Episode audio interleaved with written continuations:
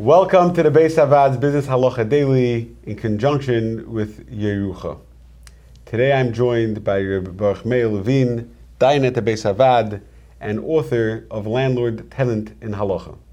Yesterday we spoke about a case where someone asked someone else to make a purchase for him, and we said that that has a din of shlichus and it's binding.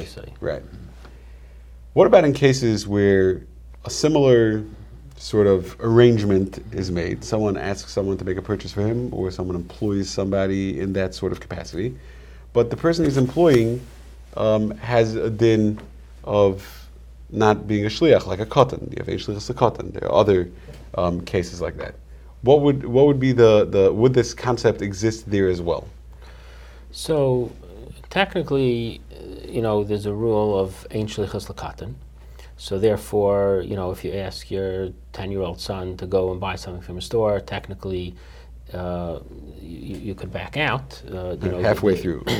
Right, meaning even after the, your son bought Makes it, technically you could uh, back out because the, you never made the purchase. The, the, the you know the, the, Katan's kinyan is not a kinyan on your behalf.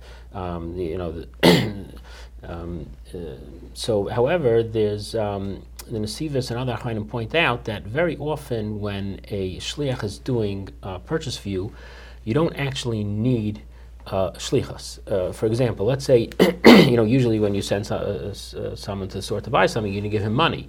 So there, the kinyan is taking place with the, the cash, the cash that's being given, and therefore the katan, the shliach, is not really doing a shlichus for you. He's just uh, he's just um, you know bringing the money over. You could send the money by mail. You could uh, you know you can you can just leave the money on the floor and let the and let the, the store take the money. So th- there's no shlichus. It's just a convenient way to get the money to the store. The money is, is what makes the kinyan. It's a self So- checkout.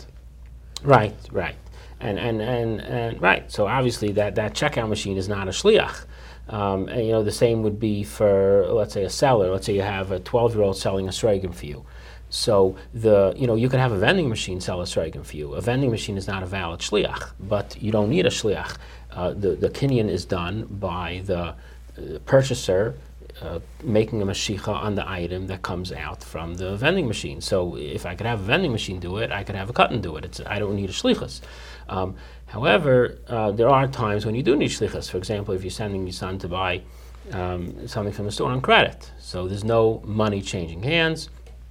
Um, and in that, so in that case, you you would be right that there would really be no shlichus, ein shlichus lekatan, and therefore the, the kinyan would not uh, be binding. Be binding. Uh, just because I to point out, I mentioned that money is a kinyan. It's not so clear because technically money can't be a kinyan metaltalin, but but uh, uh, very often money would be enough to bind you. So I just want to unpack this a drop more. Um, somebody has one of, one of the cases where um, we would say that um, you need shlichus, and now you're not going to have shlichus. So let's say if I own a store and I have in my employ um, a katan or another um, person who's not a, a kosher shliach, and someone comes into the store and makes one of those other sort of transactions where You do need you do need shlichus. shlichus. So can I, as the balabayas, then turn around and retroactively void all the transactions that went on in my store that were um, effectuated by by this pasul shliach? So, right. So, really, everything we've been discussing till now is just a regular shliach, meaning not an employee, sort of a shliach who's doing a favor for you. Um, when you have an employee, that's really a much higher level of shlichus. Uh, the Machaneh Ephraim and others point out that you don't even need a shlichus. There's a concept of yad payel ki yad balabayas. An employee is, you know, extension of the employer. So in that case, the many Achronim hold that all the individuals that are not valid to be a shliach, like a katan and others, they would still uh, be valid to be to for the concept of yad payel ki yad balabayas. If you enjoyed this video and would like to receive more like it, or to sponsor future videos, please click the link below or visit basehavad.org.